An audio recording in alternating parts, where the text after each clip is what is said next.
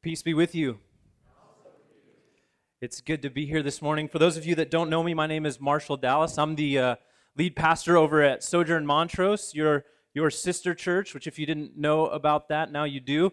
Um, I'm, I'm happy to be here. I uh, came, uh, started coming to Sojourn really uh, sort of right after it, it, launched back in 2010, and uh, just through the Lord's providence, uh, he, he called me out to, to plant a church. And so, this, this vision that that Matt was talking about to, to plant more churches all throughout the city um, is, something that we not only hope to do, but that is being done, right, by, by God's grace. And so um, I'm thankful for, for your generosity. Just wanted to say that. We, we certainly exist in part because of that, and so um, would urge you to, to continue in that manner. If you're a new uh, guest this morning, we're, we're glad that you're here with us would highly encourage you to take any one of those steps into community that Matt just told us about.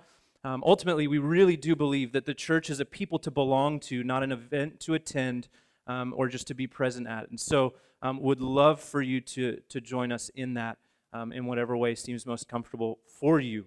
Um, with that said, we are in the middle of our Advent sermon series, in which really um, what we're doing, if you don't know what, what Advent is, essentially it's a, a season um, in the church calendar in which we both look back and, and celebrate the fact that the Lord Jesus did indeed come, but we also look forward and anticipate the reality, the truth that he will indeed return again. And that that is good news for us. And that is something that we should patiently and yet eagerly await his coming. And so um, I'm very excited to be in Isaiah chapter 40 with you this morning. Um, if you don't mind, let me say a, a brief word of prayer uh, for my own sake. I know we just shared one, but um, I'm going to be a little bit selfish in that. Father God, we thank you for, again, just the opportunity to gather together. We thank you, Lord, that um, you are here with us. Lord, that you really and truly are Emmanuel.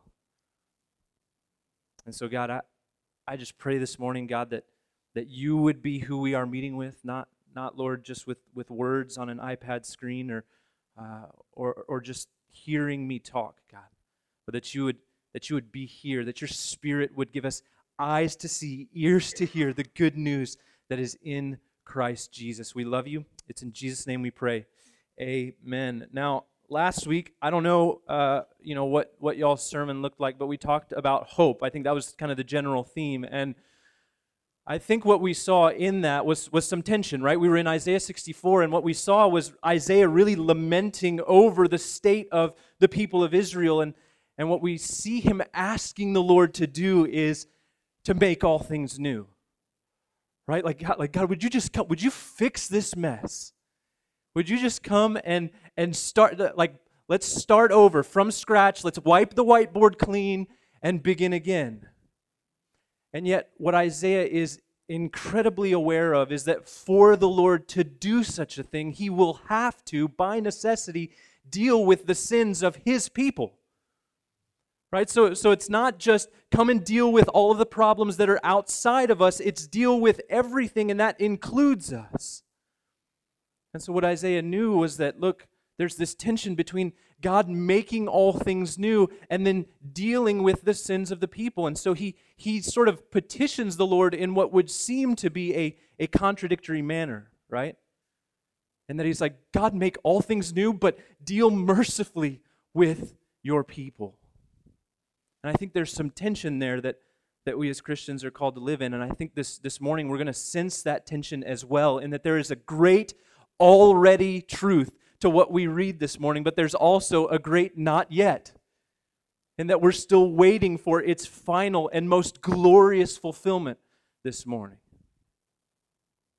And so, my hope is that as we walk through this, this text, that we would just that we would allow for the, the truth to settle in that much of what we hope for in this text is, is just not quite there yet. And much of what has been promised to us in this text is just not quite there yet. So, this week we're talking about peace. And let, let me give you some context because Isaiah, I think, is a, a pretty difficult book. You could pick it up, and, and if you started in, in any random place, it could get fairly fairly confusing. And, and really, all it is, Isaiah is just a prophet, right? He speaks on behalf of God to the people of Israel. And really, the first 39 chapters of the book are, are all about just sort of God's just judgment over the people of Israel. Right? And for us to really get a sense of, of where we're at, we would have to read those. And I'm not going to do that for you because 39 chapters in Isaiah is a lot. But if you were just to read through even just the first chapter, where Isaiah talks about the desolation that Israel is in because of her sin, because of her iniquity, because they had forsaken their God, the God of Abraham, the God of Isaac, the God of Jacob. And yet, where we find ourselves in the text now is at this, this beautiful turning point in which we have seen now the, the just reason for God's judgment over the people of Israel, and yet what he's going to be, begin proclaiming now is a message of restoration. A message that, that something, some way, somehow is going to change, and that the Lord is going to both do it and be responsible for it. But I think there's, there's two things that this text, after having read it this, with you this morning, sort of calls us to answer. And that's this number one, has God forsaken his people? Because again, uh, you've got 39 chapters of essentially God giving reason as to why that would be okay. And then the second question can God's people trust him to deliver them from both the situation of exile and the inherent hardship of exile? And so these are valid questions that God could justly forsake them for their sins and that He is also in no way obligated to deliver them, right? So there's a, a certain amount of torment in this question because I think if we know ourselves and if we're honest, there is much in us that is similar. That there is much in us, as Paul in Romans chapter 7 would say, that calls out for condemnation. I think we can begin to ask ourselves the same questions that these people are asking themselves here, right? Has God forsaken us? I mean, just let's just look around for a moment. You know, there's this there's this text in uh, the New Testament that talks about the people of God sort of being led all day as lambs unto the slaughter. And at this moment in our culture and in our cultural narrative, it's quite simple, quite easy to see that we are increasingly more and more not only being pushed to the margins of society, but are even in some ways being asked to remove ourselves from it completely.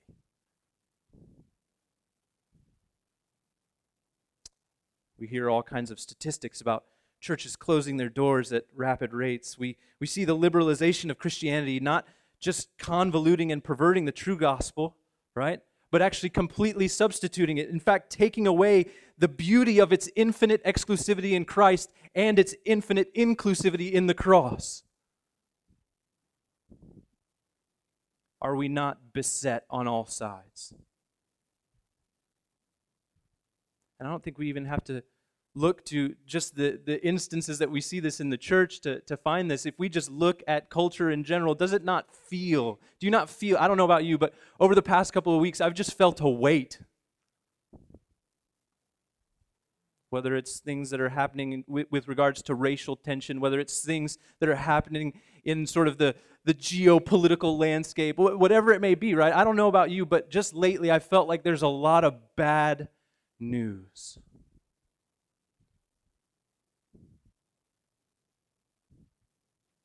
And so, I guess since we talked about hope last week, my question would be Is our hope in any way founded? Or are we just sort of playing some game where, where we kind of appease our, our conscience? We sort of calm ourselves down, talk ourselves off the ledge. Is Christianity just that, that crutch that we sort of lean on for help in time of need? Or is it real and is it true and is there hope for peace? Isaiah 40, verses 1 and 2 say this Comfort, comfort my people, says your God. That's good news. Comfort, comfort my people, says your God. So here's the thing, right? 39 chapters, and really the whole rest of the Old Testament that shows us the sin, the depravity, the, the just complete imbalance in the relationship between God and his people. God lays out a case for their just judgment all throughout the, the, the book of Isaiah and the Old Testament. And here he says, Comfort, comfort who? My people. My people. That in spite of all of that, that in spite of that extensive record, that God still looks and says, You're mine. You're my people.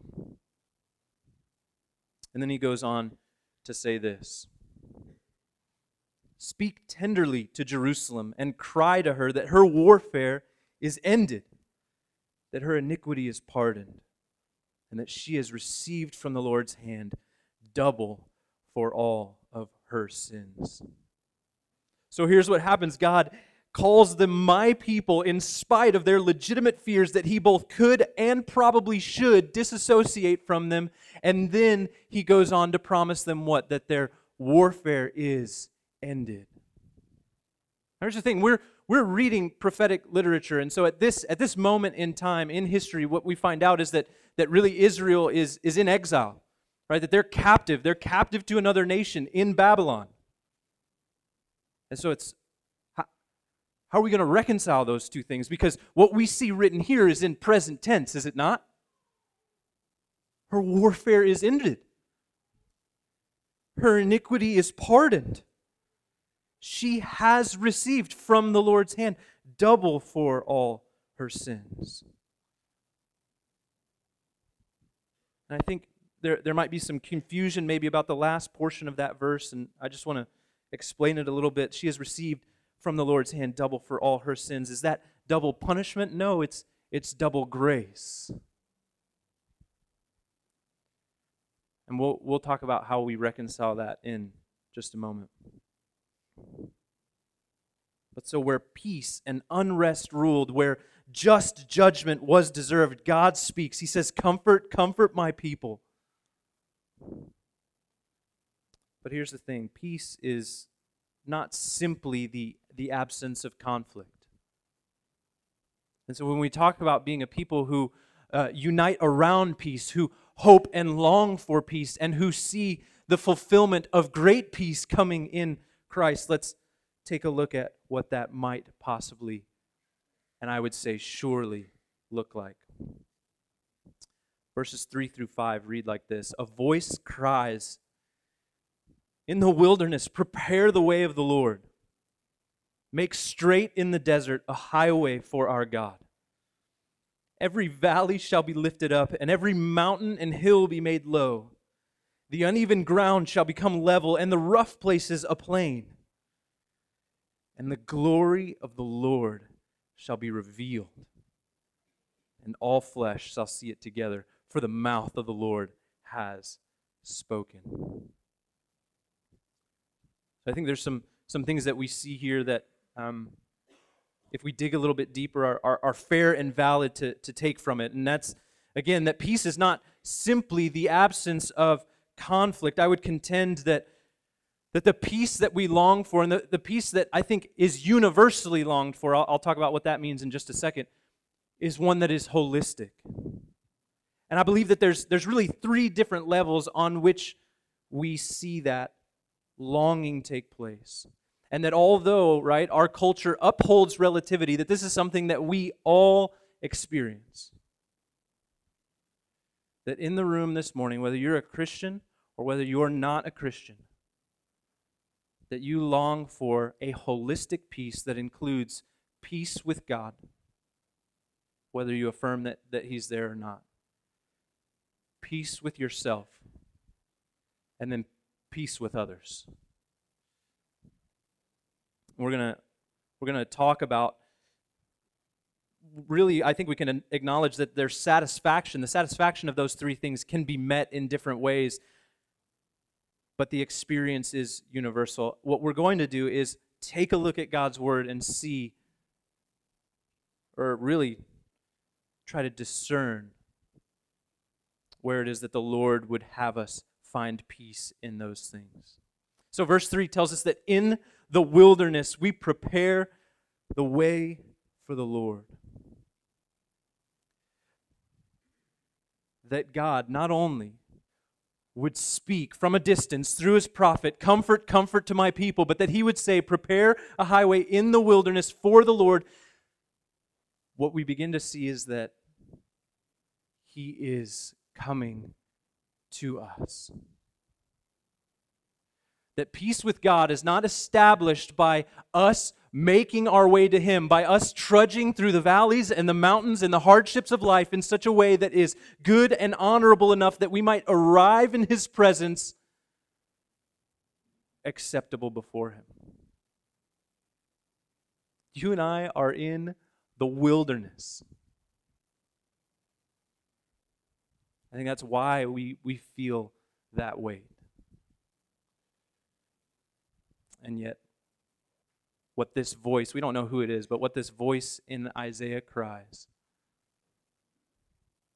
is that the Lord is making a highway. We are preparing the way for the Lord, and He is going to come to us in the wilderness, that He's going to come and meet us where we are.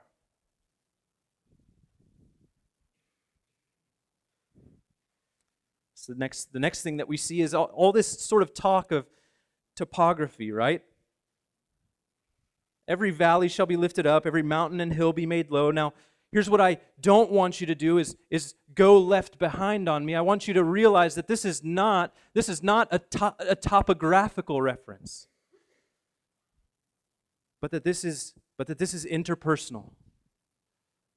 Right? That in, in order for God to, to give us peace with Him, peace with ourselves and peace with others, he is by necessity, one, going to have to come to us, and then two, he's going to have to change the moral and relational landscape in such a way that we can actually begin to see one another.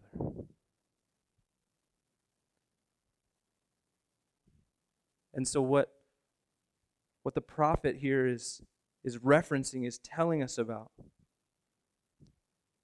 is about a disruptive advance of a salvation that is coming that will both lift and lower and level and smooth everything that needs to be lifted, lowered, and leveled in order that we might be made whole.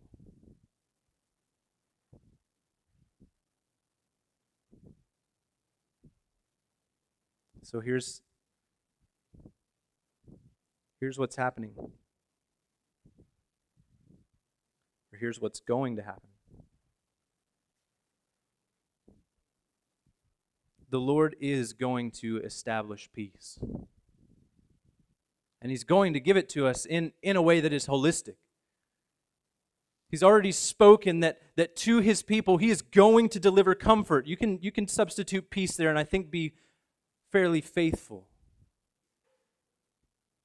that he's going to establish that by the work of his hand that he's going to come and with us right? He's going to he's going to level eh, maybe you've got a pride issue he's going to bring that down. Eh, maybe you're downtrodden you're depressed he's going to bring that up he's going to put us all right where we're supposed to be. He's going to make level all of that ground in order that we can have peace with god peace with ourselves and that when those two things happen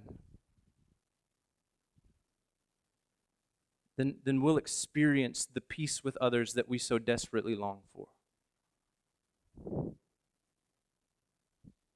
Both in the church and in the world. Because what you'll notice is at the end of verse 5, it says that all flesh, all flesh shall, shall see it together. So we've got this we've got this beautiful sort of picture that, that Isaiah is painting for us of a, of a people who, although sinful and although broken, the Lord has said, Comfort, comfort, I'm coming to you. There's a highway, prepare the way. I'm, I'm coming to you. I'm going to I'm going to level everything out, I'm going to make everything right. There's a peace that is coming. And I don't know about you, but but in me, one, not only does that create create some longing, but it also makes me wonder how do I how do I have peace today? Like God, I know I know there's a brilliant and beautiful future. But what is this what does it look like today? Can I just get can I just have a little bit of that now? Can we can we fast forward? Is that is that a thing? Have you ever did you ever see that horrible movie Click? It was, it was awful. Anyway, so I don't know why I referenced it. But anyway, it would be cool, right? In that you could just just click the button like can we just can we get there already? Will you come? Will you just will you do the leveling work that you're going to do? Will you finish that highway? Will you arrive at us with us in the wilderness? Please. I mean, even in, even in the church, right? Like I, like I, I've been planting a church for a year now, and and um, as glorious as it's been, I don't know that peace would be the characterizing word. Right? Like even like even in this redeemed people, even in this this people who have been bought by grace, right? Through faith, not of works, so that none can boast. Even in that sphere, we're still sort of warring with, dealing with the unevenness of our interpersonal relationships. The fact that some of us are in mountains, some of us are in, are in valleys, some of us are just all over that sort of spectrum. What does it look like for us to have peace today? Here's the thing I, I think that there's there's really two two places that we can seek peace for today, right?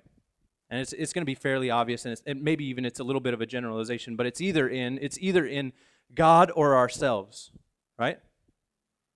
It's kind of one or the other. And and and what what the prophet's going to do next in these in these coming verses is show us what happens when we choose to put our hope in ourselves. Verse 6 reads like this A voice says, Cry. And I said, What shall I cry? All flesh is grass, and all of its beauty is like the flower of the field. The grass withers, the flower fades when the breath of the Lord blows on it. Surely the people are grass. The grass withers, the flower fades. But the word of our God will stand forever. You see, the, the problem with humanity is that we only flourish under ideal conditions. And, and the problem with that is that the ideal conditions that we have, we ruined.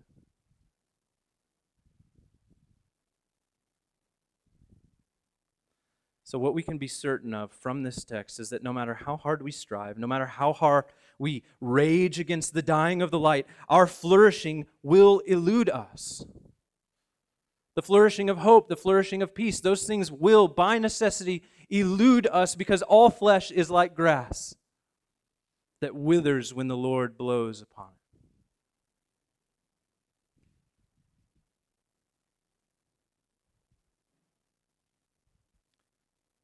beautiful thing that we find in Scripture is that by grace, this God that is proclaiming to us comfort, that is proclaiming to us peace, also tends the lilies of the field.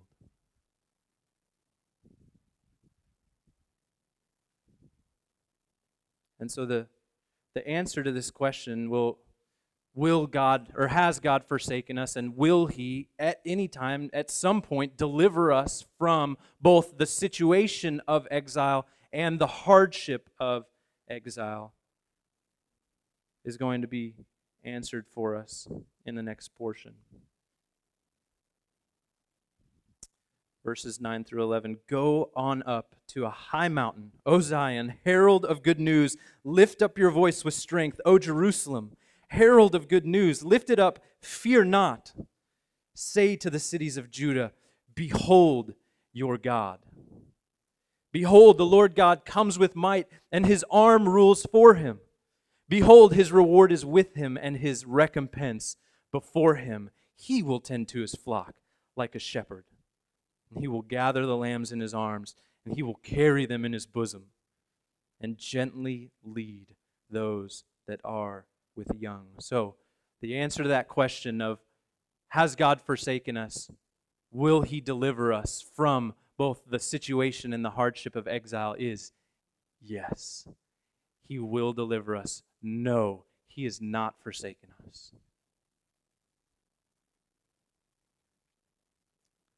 Here's what I, I would want for us to do, right? I think oftentimes uh, w- when someone gets up to teach, uh, there's kind of a maybe maybe a an overly zealous or, or maybe just a desire on, on our part as as preachers to be sort of um, novel or um, particularly insightful, right? Tell us tell us what to do, right? Tell me tell me sort of how to how to manage this, how to work inside of this. What is what does this mean? Where right? And what I want us to do just for a moment is just take a deep breath and just settle ourselves. Settle ourselves in, in the truth, the good news that comfort, comfort has been given to us in Christ. Right? So all of this all of this sort of speak i just put yourself in this time and you're sort of reading this and you're thinking man like what does this mean? It would seem very cryptic. And yet what we see later on because we have the fullness of the word of god is that he himself is our peace that when Jesus came that he made peace for us by the blood of his cross, right? A peace with God in that we now no longer have to come before him in shame putting on cl- still wear clothes, but I'm talking garden here, right? We no longer have to hide in shame of our nakedness before the Lord, but we can come before him with all of our sin, with all that all that we are that is imperfect, that is not good, and we can trust that through Christ's blood there is peace established with God.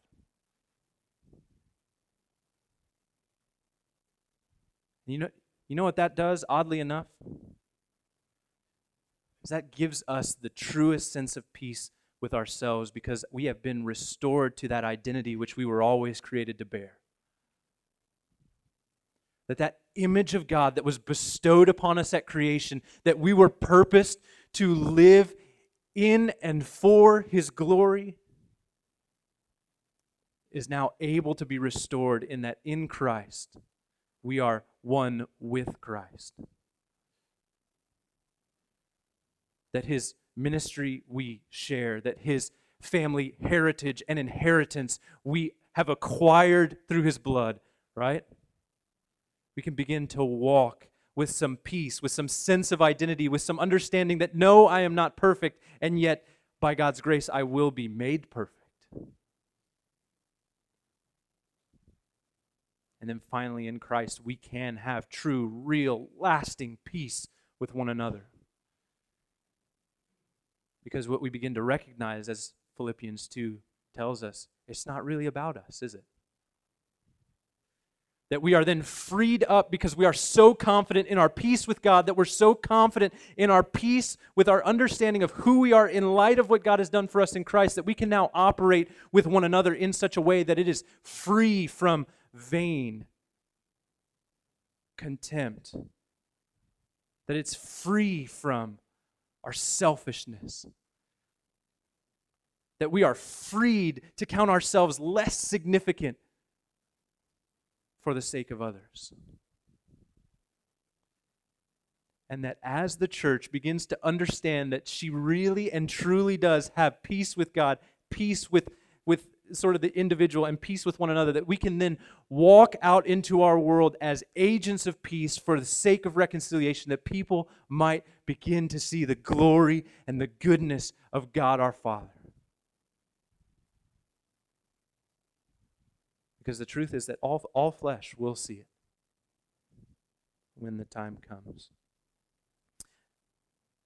So here's what I want to do. I don't want to give us anything to do, right? We could we could talk for at length about what it looks like to be an agent of peace in your city. And yet, I think what is most appropriate during this season is for us to rest in the simple fact that this is true. That Jesus, in his first coming, secured for us peace, which is why we can read this in the present tense and we can know that, yes, indeed, our warfare is ended. That our iniquities are pardoned, that we have received double for all of our sins, not double justice, but double grace. Because God enacted his justice upon Jesus for us. So, in spite of all the difficulty and the unrest that we experience and that we can tangibly see around us in the world, I truly believe this morning, brothers and sisters, that Christianity is not fundamentally challenged. You hear that? That Christianity is not fundamentally challenged, it is fundamentally assurance. Isn't that good? Like that and look, I don't, I don't want to negate anything, right? Like the, the Bible tells us to, to pick up our cross, to follow Jesus. That's going to be difficult, that it's going to set us at odds with people, probably even people that we love. And yet, the fundamental message of Christianity is not challenge, it's assurance. It's that we at one time were children of wrath, directly disobedient to God the Father. Justly underneath his judgment, but God, being rich in mercy, made us alive in Christ. And that he has extended to us that grace through faith, both of which are a gift not attained by works, so that none of us can boast. Like brothers and sisters, we can rest in that this morning. And so we, we not only have the hope of joy eternal, but we can look forward to the current peace that we have in that truth and look forward to the great peace which will be established on that day with and through the might of the Lord Himself. We can say with great confidence, Behold our God. There is a sense, brothers and sisters, this morning in which we, like Peter, ask the Lord, why? And yet, with, with peace in our hearts, we can trust him when he says, What I am doing, you do not understand. But afterward, you will understand. And so, brothers and sisters, we, much like the people of Israel in this text, are sojourners. We are exiles in a strange and foreign land. We are in the wilderness, and yet, brothers and sisters, through the gospel of Jesus, we can prepare the way for the Lord, knowing that He will come and He will meet us there. And He will establish His perfect peace. Let me pray. Father God, we thank you for this morning. Lord, we thank you for the opportunity to gather together. Lord, you're good and you are generous to us. And we thank you, God, that we can gather in light of the hope that we have in Christ. We can gather, Lord, expectant of the peace that comes through Christ. Lord, would you, would you lend that to us this morning? And Lord, would you begin even now? Would you help us to begin even now, Lord, paving the way for your return. Lord, would we step into those broken systems, God, and would we extend peace in the name of Jesus? And Lord, would we be so foolish as to believe that true, everlasting, good, glorious peace comes from you and you alone? And would, would we, without fear, God, proclaim that good news of the gospel? knowing, God, that, that at some point all flesh will see it. And, and there will be no doubt. There will be no doubt as to who is God, and there will be no doubt as to what He has done, and there will be no doubt as to His goodness, as to His justice, as to His mercy. And God, I thank you that we can find peace for today in that glorious coming. Lord, that Jesus is our hope. The invisible God made visible. The Holy Spirit then being given as a deposit of our full assurance that we are in Christ Jesus, adopted into the family of God, sons, daughters of your kingdom, Lord. We thank you for all these things in Jesus' name. Amen.